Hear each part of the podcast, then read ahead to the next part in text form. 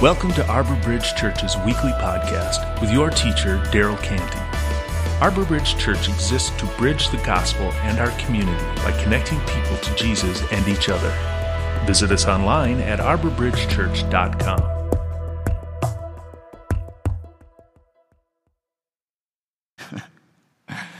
So, um, I've confessed to some of you guys before that I don't always like what Jesus has to say.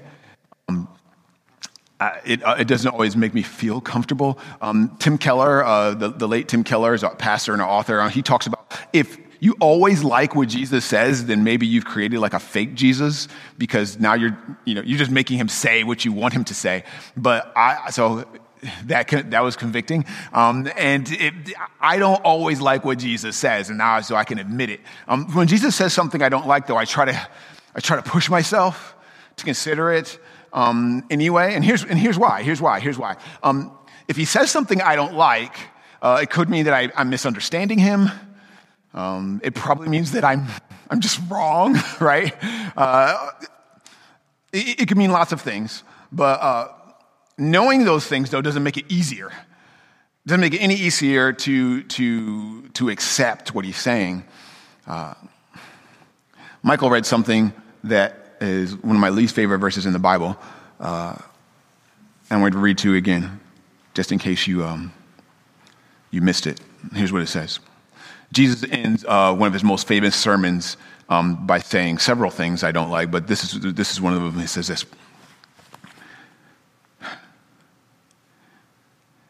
Not everyone who says to me, Lord, Lord, will enter the kingdom of heaven, but only the one who does the will of my Father who is in heaven. And listen to this, make this real. Many will say to me on that day, Lord, Lord, did we not prophesy in your name and in your name drive out demons and in your name perform many miracles? Then I will tell them plainly I never knew you. Away from me, you evil doers. Chilling, right? Uh, Jesus is saying that, that there are people who think they're going to enter the kingdom of heaven that will not. And he, he will tell them, I never knew you. Uh, and, and, here's, here's more disturbing part to me. He's not just going to say it to a few people, like here and there, like one or two people, but he's going to say it to many people, he says. He says, I'm going to say it to many people. Um, I, I, just find that really troubling. I find that tr- really troubling. Um, and, and the words that he ends with, that last sentence sounds mean even, like you just, away from me, evildoers. You're like, really? You're going to say that?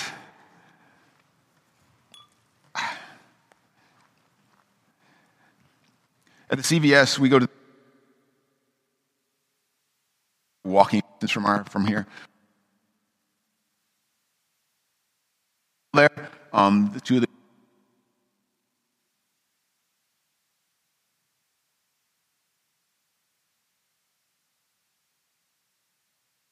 Yeah, I know them. Um, Sarah and I, one time on, uh, on Christmas Eve, I walked in and Sarah and I were wearing the same sweater, so we took a picture together. Like, that's our relationship.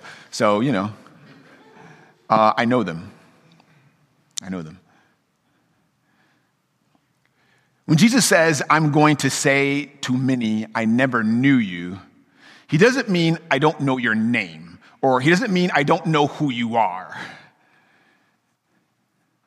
Sometimes in the Bible, um, the word know is used to describe a very personal relationship.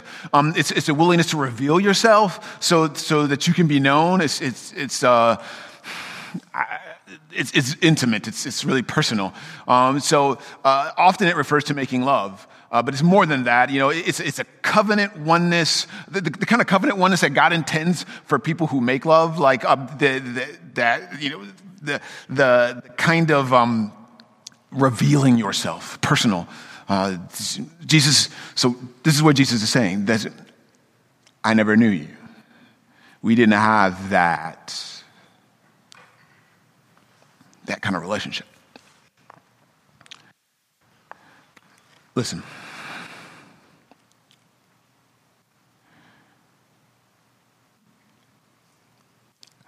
I can't have this being any of you. Not one of you. Like, it can't be like, well, as long as 90% get there, you know, then it's, a, I cannot have this being any person an arboretum. What that would be, what that would be like is like if you had a bunch of kids and you said, "Well, as long as we get back with ninety percent of them, that'll be okay." No one, no one. Let me share this with you, and I hope it's not arrogant of me to think this way. And if it is, and please forgive me, you can bring it to bring it up to me later. That'd be great. Um, I've shared with many of you guys before that at the end of Jesus' life, he prays some words that I use as my own prayer, um, and I, I apply them to you. I apply them to you. Sometimes I apply them to you specifically. I think of you specifically, and I apply them to you. Um, so just before Jesus is arrested to be crucified, Jesus says this. He prays this. He says, Father, the hour has come. Glorify your Son, that your Son may glorify you. For you granted him authority over all people that he might give eternal life to all those you've given him. And now this is eternal life, that they know you, the only true God, and Jesus Christ, whom you have sent. So clearly, I'm not saying I'm Jesus, and I certainly don't have authority over all people. But if you consider me your pastor in any way, in any way, then I have some responsibility for you, and certainly a, a kind of authority for you if you're willing to listen to me. So God has given me a responsibility and an authority so that I can lay down my life sharing the eternal life of Jesus Christ with all those he's trusted me with, everyone who's. So, what I'm saying is this when someone comes to our church family and they say, Hey, I want to put my trust in you and let you lead me as a part of a church family, I take it seriously. I say, Okay, what does that mean for me towards your family? What does that mean that I, that I need to do? That, and, and, I would share eternal life with you. And this is eternal life, that each one of us would know Him, the only true God, and Jesus Christ, whom He has sent. This is what, this is what eternal life is that you would know them intimately and trust them with your lives. I've also shared with you before that Jesus ends his prayer by saying this to his Father. He says, I brought you glory on earth by finishing the work that you gave me to do. I brought you glory on earth by finishing the work that you gave me to do. So, in order for, I've shared with you guys that when I'm dying, when I'm dying, what I don't think I hope to do, I'm on my deathbed, I want to look up and say, hey, I brought you glory on earth by finishing the work that you gave me to do. You are a part of that. You are a part of that. And, here, and here's what I intend, or here's, here's, here's what I intend to do with that, is that every one of you will know him. Every one of you would know him. Everyone. And if there's one, when I'm dying, and if there's one of you, I'm like, mm, you gotta, nope, I'm not done yet. I'm not done yet. That every one of you would know him. In order for me to be able to say that, I've got to do everything I can to see that none of you will ever, ever hear the words, I never knew you. Jesus says, only the one, the, the, the people who won't hear that, they're, they're the ones who do the will of my Father. Those are the only people who are going to avoid hearing those words.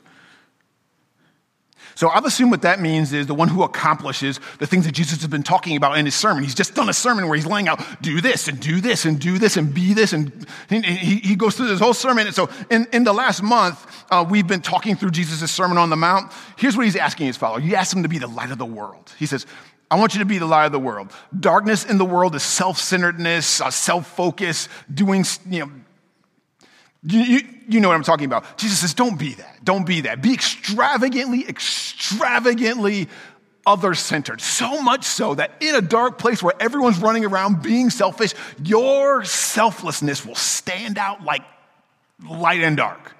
He says, be the light of the world. He says, don't murder, but go further. He says, go as far as avoiding being angry with other people.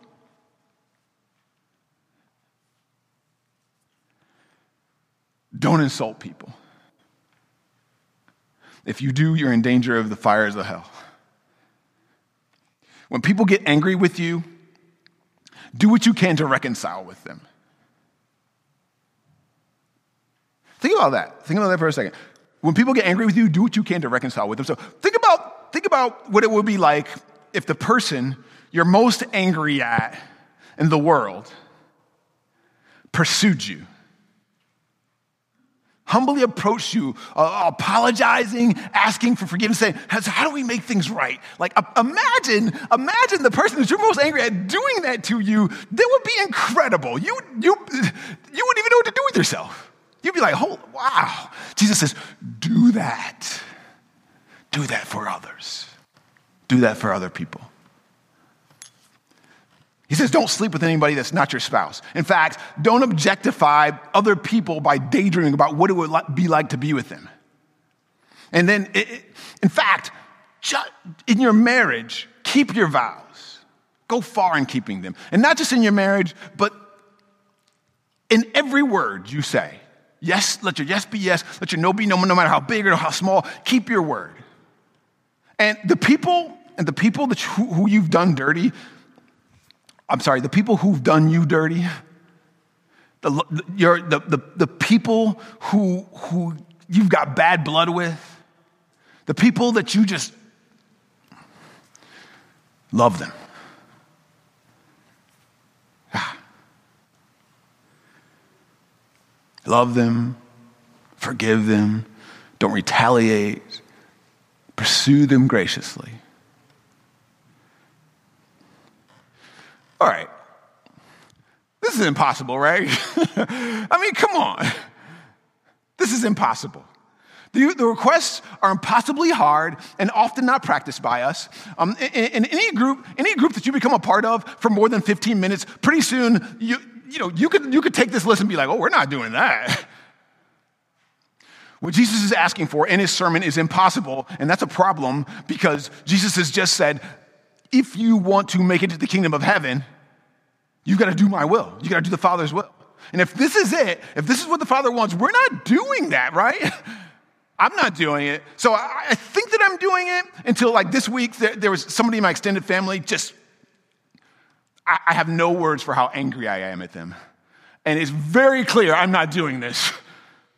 I'm ready to fist fight them. I, I just, ah, so angry, so angry. So just when I think I'm doing it, I'm doing good, I'm being. One of Jesus' closest followers says that Jesus is a cornerstone. He's a cornerstone of what we believe. He's a cornerstone of everything that we are. If you're a Jesus follower, he's the cornerstone. He is it. It is, is everything. He's everything. But he says, for those of us who don't trust Jesus with our lives, Jesus is a, is a different kind of stone. He describes it like this He says, Jesus is a stone that causes people to stumble and a rock that makes them fall. They stumble because they disobey the message. Jesus um, introduces all these incredibly difficult things in his sermon as ways to live by. Uh, and there are things that are, that are, that are completely counterintuitive.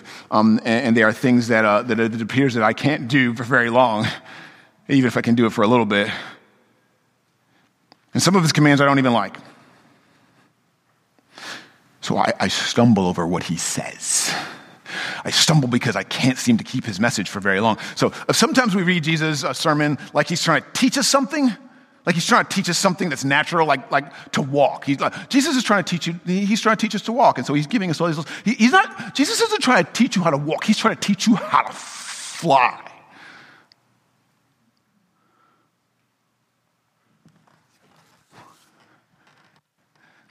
If that's true, if that's true, then you think about how, somebody can teach me how to, how to swim or how to jog or how to do.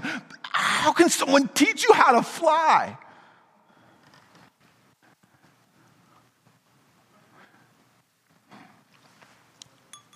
It's a whole different, it's a whole different thing. Jesus has been introducing all these commands that we find ourselves tripping over, and the weight of his commands, if, if you try to practice them, crush you. They crush you, you're snared and captured by your own sin. It's, it's overwhelming, and it's just, and it's no wonder, it's no wonder that a day is, is actually coming. There's a day that's coming where many will say to the Lord, Lord, hey, I'm, I'm, look at all the things I've done for you. And he says, You can't enter the kingdom of heaven. Only the ones who've done the will of my Father. He Did you do them? So let me ask you this and think about this. when Jesus says, Only the ones who do the will of my Father, what if he's not talking about all the lists of rules or the commands that he just said in his sermon? I mean, it seems like that's the. What if he's not talking about. When I think of, of doing God's will, I typically think of following his commands. So I assume what Jesus means when he says, People are going to say to him, Lord, Lord, but not be allowed to enter the kingdom of heaven because they haven't followed the will of God. I'm assuming what I assume he's talking about are people who are not very good at following Jesus' commands, which typically I think that's not me.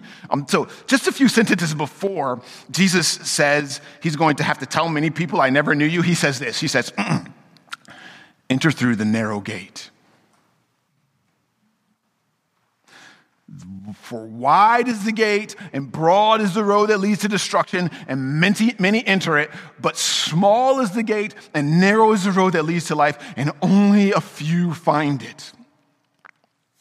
So, throughout Christian history, some of you guys know this already. Throughout, throughout Christian history, the way that we've understood this verse to mean is that one side, there's all these people on the, this, this side of the road, the, the, the wide gate, is all these people who are like partying it up and doing bad things, and they're the bad people, and just they, they're the ones who, who do the terrible stuff that we talk about here on Sunday. Bad, bad people. And then on this side of the people is like the people who are like, oh, they, they give and they, they come to church and they do the right things and they say the right stuff and they, they, they, they're the good people. This is the bad. I mean, and some of you, I mean, you've seen paintings of this or pictures of this maybe, where it's just all these people over there and they're partying, partying, partying. And at the end, there's like fire. And then over here is like a sun and like, ooh, and, but it's the narrow gate. It's, so this is the way that I've always understood this is bad people, good people. People who are not following Jesus' commands and the people who are. The way I've always understood that is this. And so I've imagined that, that on you know, this side of the road, good, this other road, bad. So what if the will of the Father that Jesus is talking about isn't about doing all the commands? Like, what if the will of the Father that, that is, is that you would know him? That you would know him in Jesus Christ, whom you have sent. And not know him like I know the employees at CVS, but that that you begin by saying, Jesus, I'm not sure about everything. I don't know. I don't get all the th- rules that you're talking about. I, I, don't, I don't understand why you asked for this and not that. I don't, I don't get it, but I'm going to trust you and I'm going to pursue knowing you. That is, that is his will. That is his will. For people who don't trust him, Jesus is a stone that causes them to stumble and a rock that makes them fall. They stumble because they disobey the message. So I've understood that to mean people who aren't Christians or people who aren't trying to follow the rules or people who aren't trying. That doesn't mean that because you can be trying to follow the rules and you trust the rules or you trust the commands or you trust your ability to follow the commands or you, or you, or, or if you go, you can go to a completely different direction. You trust whatever it is that you have in your life that makes you feel like, okay, good good, I'm enough.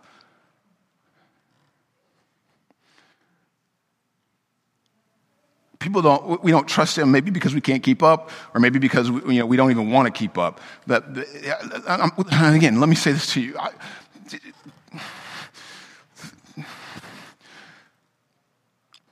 You guys know, those of you guys know me, I, I don't like to leverage the word pastor. When we're out and I don't when we're out and about, I don't really love for you to introduce me as this is my pastor. I don't love it. I don't I, and I don't I, have been to churches where the, the, the, pastor will say, you'll say, hey, how you doing? And you say, hey, um, I like to be called Pastor Darryl. I hate that. I'm not about it. One of the reasons why is that I can leverage it in moments like this where I say, if I am your pastor, then listen to me, on, listen to me on this. Jesus can't be talking about you. When that moment comes, he says, to many people, I don't know who you are. He cannot be talking about, cannot be talking about you.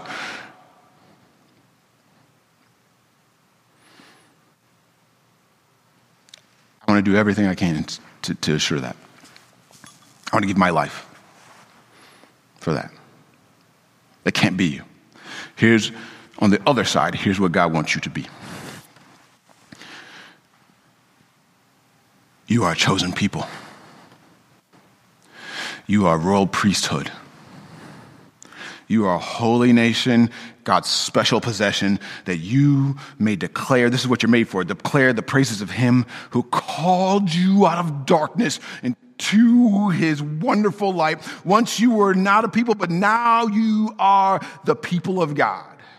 Peter is talking about something that you are, something that you become. So, in order, in order for you to fly, in order for us to fly, we would have to become something that we are not now. You have to become something different. Jesus doesn't want to teach you to walk, he wants to teach you to fly. In order for that to happen, you have to become something different. You are a chosen people, you are a royal priesthood, you are a holy nation, you are God's special possession. God isn't trying to teach you to do something, he wants to turn you into something. He wants to turn you into something. That happens. That happens. We know him intimately and personally. And, and that is why at the end of Jesus' sermon, uh, I'm sorry, at the end of Jesus' life, he doesn't pray that eternal life is obeying his commands. He doesn't say, Father, you've granted me authority over all these people so that I can make sure they keep all our commands. He doesn't say that. He says, You've given me authority over all these people so that I could give them eternal life. And this is eternal life that they, each one of them, would know you would know you, the only true God, and then Jesus Christ, whom you have sent, that they would know you. So please understand this. Please understand this. Now, this is so. Uh, when you, whenever you speak on any subject, you know, I, I, always feel like I have to do disclaimers. Otherwise, you know, someone wants to bring up something to me. So here's my disclaimer about this. I'm not saying that Jesus' commands aren't important. Jesus' commands are important, of course. Jesus says, if you love me, you will obey my commands. But notice what he says there. Notice what he says there. He says, If you love me, you will obey my commands. He doesn't say, Obey my commands, then that'll prove that you love me. He says, If you love me, then you obey my commands. What if, what if, what if what he means by that is, if you love me, then I'm going to turn you into someone who can, who can obey my commands? What if that's what he means? But the only way that you have a shot at doing, doing that by following his commands is knowing him intimately and personally. And, and, and what results is that we surrender to Jesus and he increasingly turns us into a person who can follow his commands. So he turns us into a royal priesthood. He turns us into a holy nation. He, he, we come out of darkness eh, of trusting our own things and own plans and own investments and own whatever you trust. Your, you know what you trust. Into the marvelous light of knowing him. Into the marvelous light of knowing him.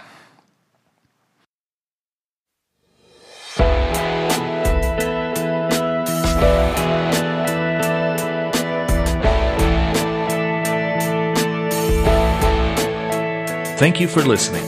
If you would like more information on our church, visit us online at arborbridgechurch.com.